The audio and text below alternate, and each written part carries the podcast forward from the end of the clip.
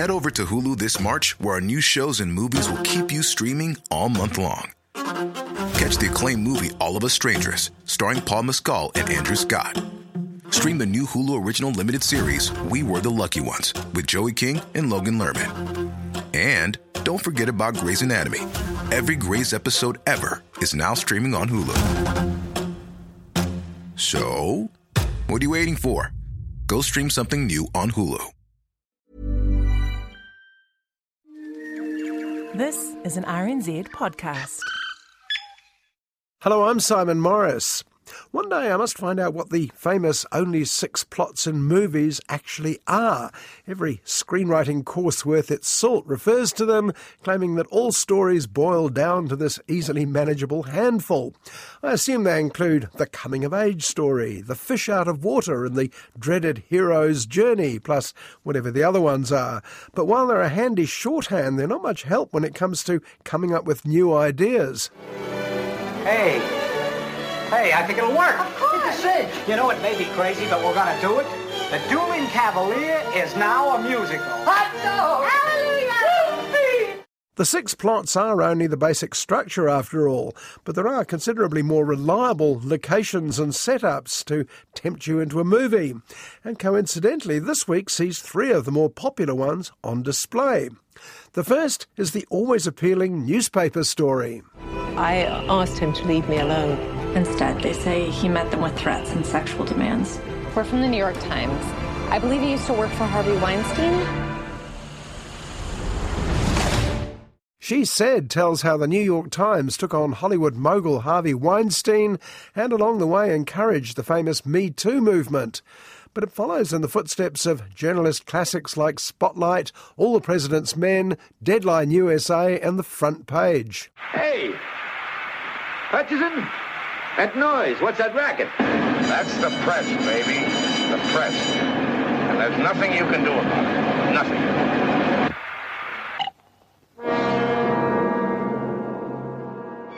Even though these days we mostly get our information from social media, the idea of the old fashioned crusading print journalist remains very appealing. Another popular format is the Bronte esque melodrama. As the wily, windy moors stretch out in the background, our two doomed lovers cling to each other or tap on each other's window. Let me in. Cathy. Let me in. I can't live without my life. I cannot live without my soul. It doesn't have to be the moors, of course. Jane Campion proved it could be a bleak, sandy beach in New Zealand in the piano. And goodness knows, Twilight and its semi spin off Fifty Shades of Grey is Bronte emotional territory, if not literally Yorkshire. So, what better time for a fictional biopic of one of the genre's creators, Emily? Nature is always an inspiration. Yes, nature was wonderful. The rain was a good choice. Thank you. I do wonder, though, how does God squeeze himself into all that rain? Wouldn't he get wet? Another popular genre seems to have fallen out of favour a bit now, but it was huge in the 30s and 40s, the old stranded in the Caribbean scenario. It used to be an exotic place where Bogart could run into Bacall, but it turned political once Graham Greene, Somerset Maugham, and Ernest Hemingway got their hands on it. Where every man has a price and every woman a past, where all barriers are down, and the only law is the law of the Caribbean. Graham Greene, in particular, made the idea of the doomed hero and the woman who tries to save him so much his own that for a while the genre had its own locale, Greeneland. Well, this week, Claire Denis sets up camp there. I'm an American journalist. And I'm going home tomorrow. Tomorrow or the day after. Denis' Stars at Noon is taken from the woman's point of view for a change, but I notice she still gives her anti hero a rumpled white suit, the only sort you can get in Greeneland. But first, a far more contemporary story about how Hollywood's worst kept secret was finally made public. She said, Will you give me just one chance to talk to you? Are you sure that this isn't just young women who want to sleep with a movie producer to try to get ahead? This is bigger than Weinstein. This is about the system protecting abusers. The old newspaper saying goes news is what someone somewhere wants to hush up. All the rest is advertising. The trouble is that without advertising, the newspapers go out of business. That's the paradox at the heart of every crusading journalist's story. Will the truth come out, or will it be hushed up by the advertisers? And the story of She Said turned out to be too big to hush up. They claim assault and rape. If that can happen to Hollywood actresses, who else is it happening to? But it didn't happen on its own. Sexual harassment has been the business world's dirty secret forever. Wherever there's a power imbalance and sex is treated as a perk of the job by mostly the top men. Until one day the mighty New York Times decided to try and shine a light on it. Why is sexual harassment so pervasive and so hard to address? Let's interrogate the whole system. Hi, my name is Jodi Kantor. I'm an investigative reporter for the New York Times.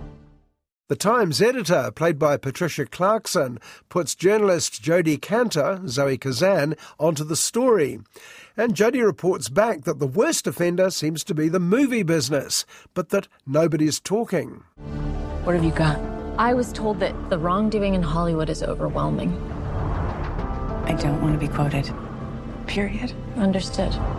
Jodi consults another journalist, Megan Twohey, played brilliantly by Carey Mulligan, whose last story revealed the bad behaviour of billionaire Donald Trump. Despite Trump's undoubted clout, Megan got enough witnesses to back up her story.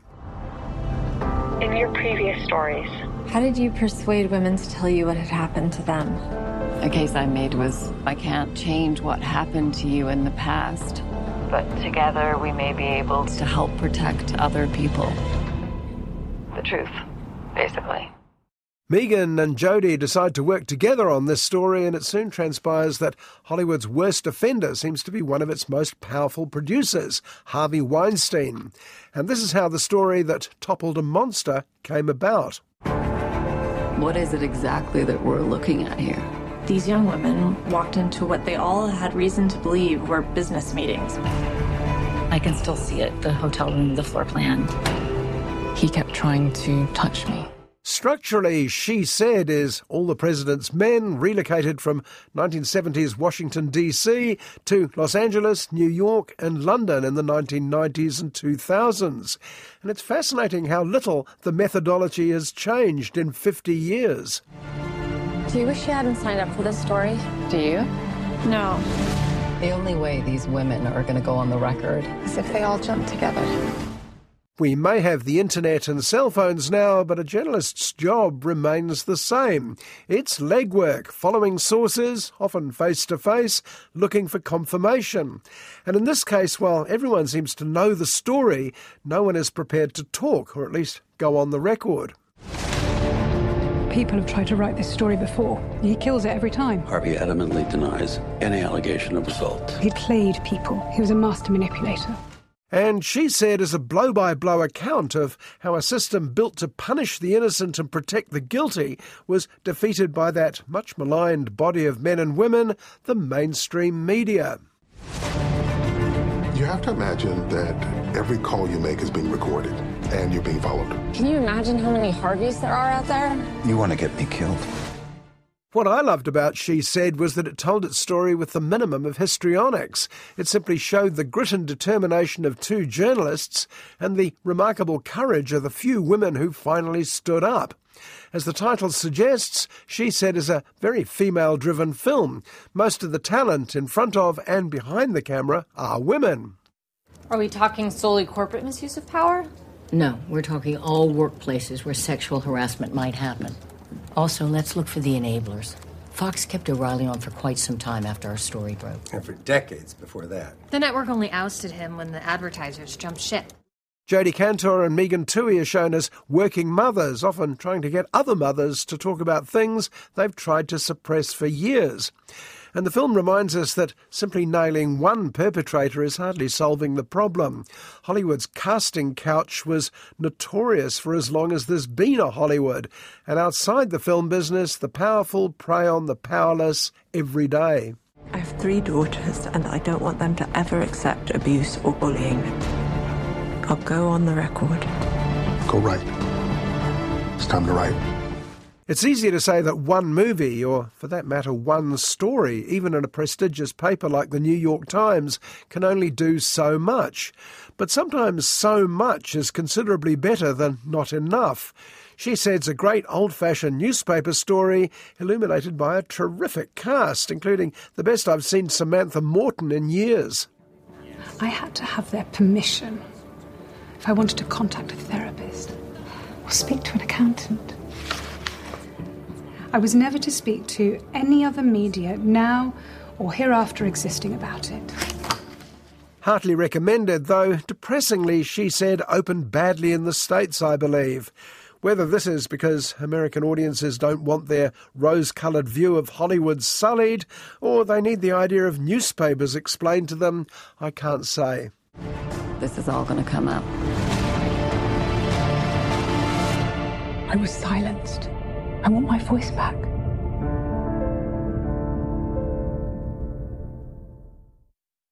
I have to confess I've never been a committed fan of the Bronte-esque, those wild, tempestuous women crying out on the moors for their demon lovers are a bit rich for my blood. I prefer my 19th century costume dramas a bit more Janeite or Dickensian. But you can't deny the power of the Bronte sisters' writing, particularly the one novel by middle sister Emily. Emily, how did you write Wuthering Heights?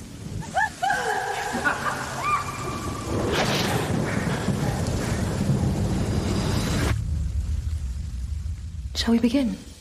And Emily is the fictionalised story of how Wuthering Heights came about. There are three sisters, Charlotte, Emily, and the often overlooked Anne, all to be novelists, and none of whom lived to see forty, incidentally. They lived in their father's vicarage out on the Yorkshire moors. Their father, played by Adrian Dunbar, rather more sympathetically than I was expecting, is concerned about his daughter's prospects, particularly Emily Jane.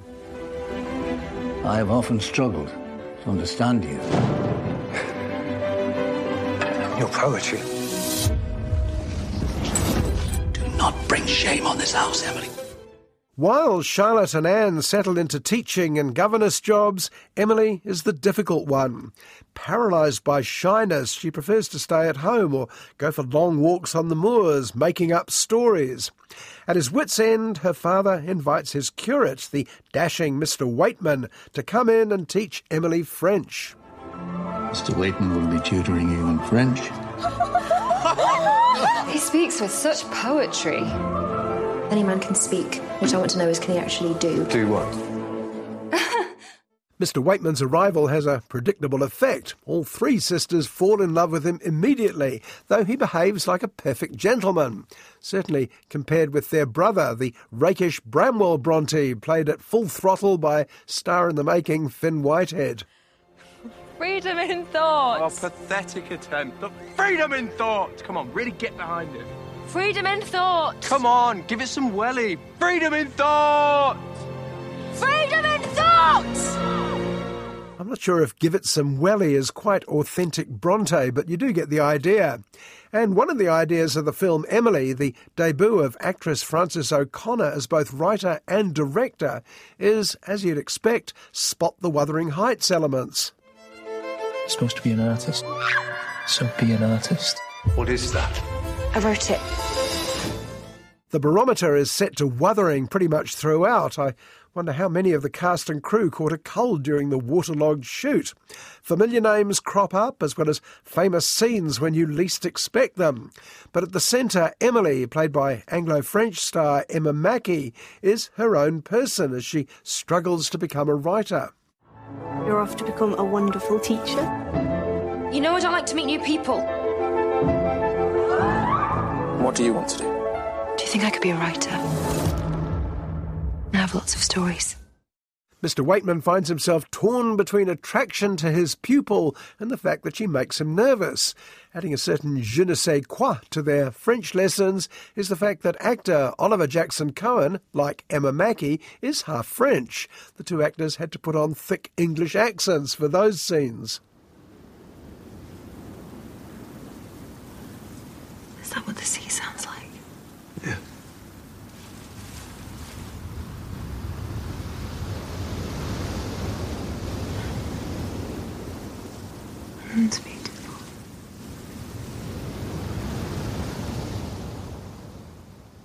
Driving the story of Emily is the rivalry with her older sister Charlotte, Alexandra Dowling, who in this telling is the more conventional sister.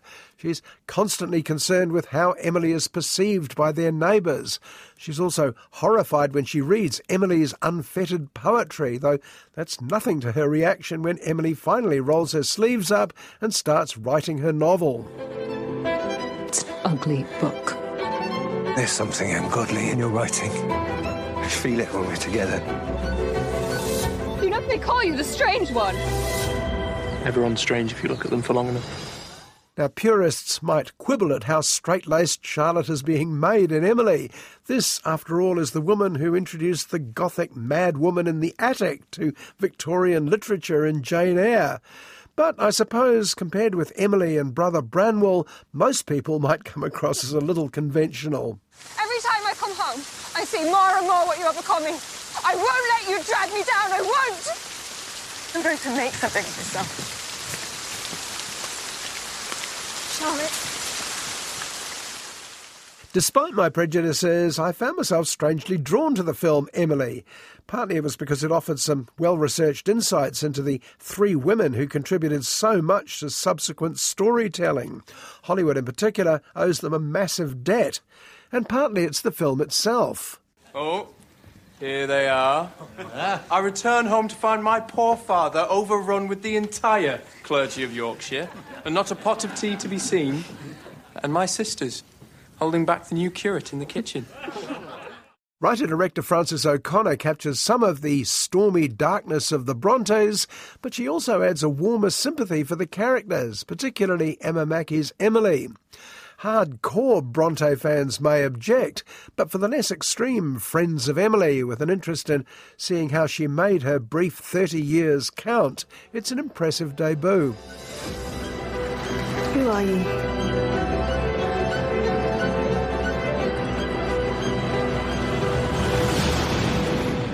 You wait and see.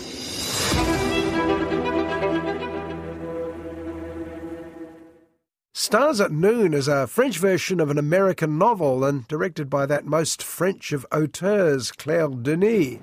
No wonder it picked up the Grand Prix at Cannes this year.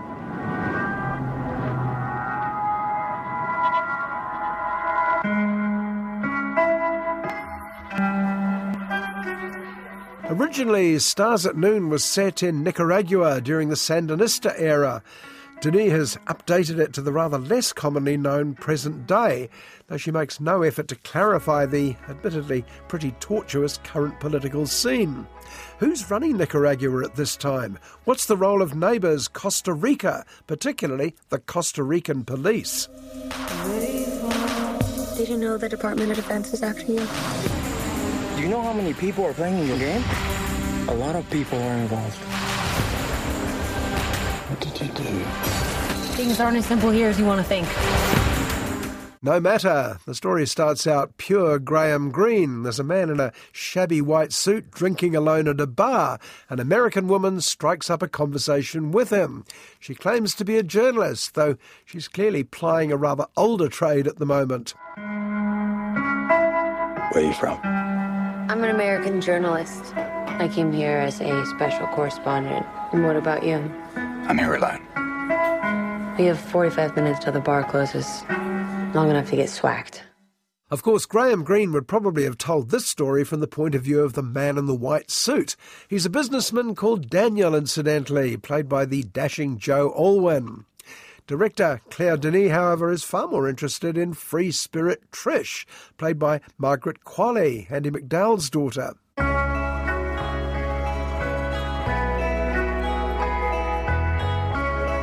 Meet again? Again and again.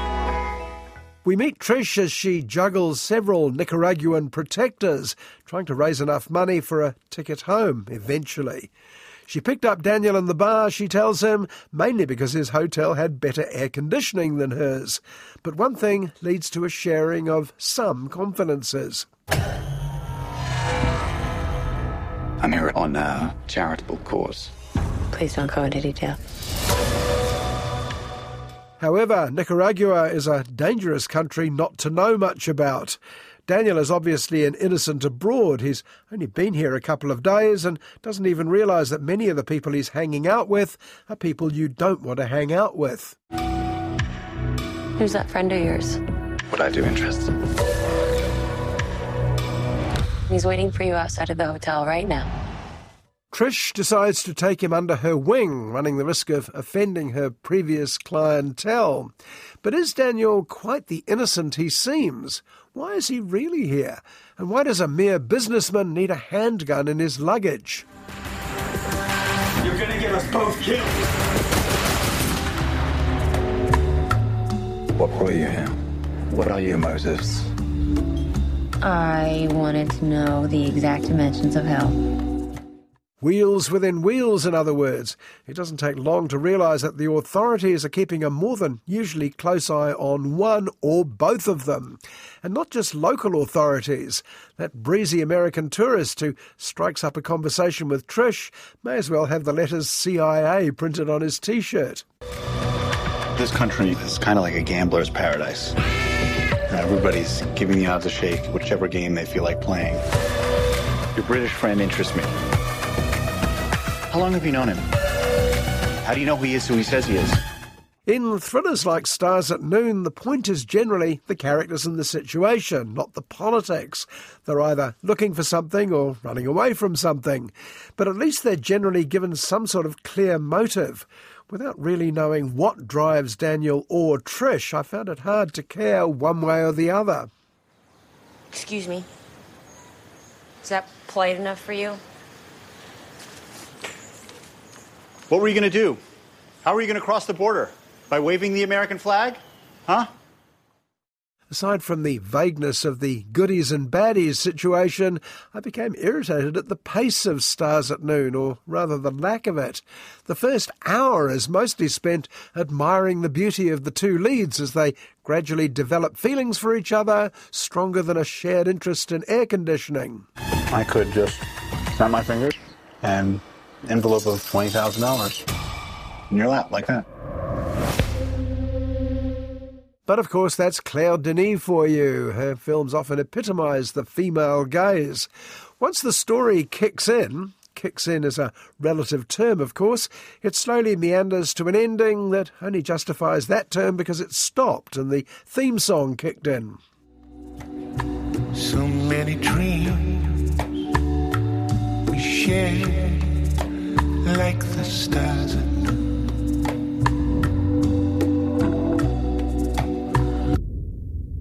Stars at Noon undoubtedly looks good. It is Claire Denis after all, but it's too long, too slow, and too unclear to rival any of its illustrious predecessors. Claire has many skills, but straight thriller directing isn't one of them. And as the barman calls out last drinks, it's time to go. I'm Simon Morris, and I hope you'll join me at the movies, same time next week.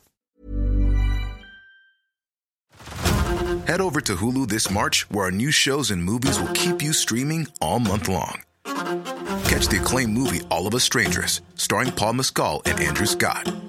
Stream the new Hulu original limited series We Were the Lucky Ones with Joey King and Logan Lerman. And don't forget about Grey's Anatomy. Every Grey's episode ever is now streaming on Hulu. So, what are you waiting for? Go stream something new on Hulu.